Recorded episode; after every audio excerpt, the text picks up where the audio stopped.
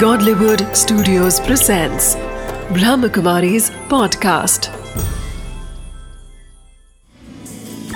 Wisdom of the day with Dr. Girish Patel. नमस्कार ओम शांति हम बहुत कुछ लाइफ में करते हैं हम पढ़ाई करते हैं, अपना बिज़नेस एस्टेब्लिश करते जॉब करते प्रोफेशन करते, परिवार को पालते हैं। उस सब में ये कहा जाता है कि भाई हम बोल के बताते कुछ कि मैं ये कर रहा हूँ, ऐसा कर रहा हूँ, लोग क्या देख रहे हैं क्या नहीं देख रहे।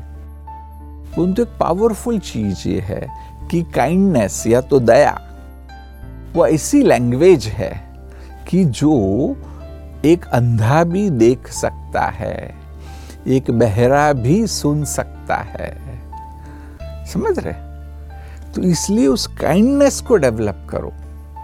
फिर आपको डिस्क्राइब नहीं करना पड़ेगा वर्ड्स की ज़रूरत नहीं पड़ेगी, अपने आप को प्रूव नहीं करना पड़ेगा।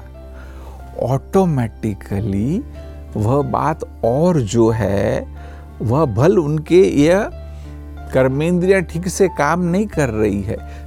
तब भी वो उसको समझ जाएँगे उसका अनुभव कर लेंगे और आपको उसका पॉजिटिव फल डेफिनेटली मिलेगा Om Shanti Wisdom of the day Kindness is not just a word, but a very big feeling.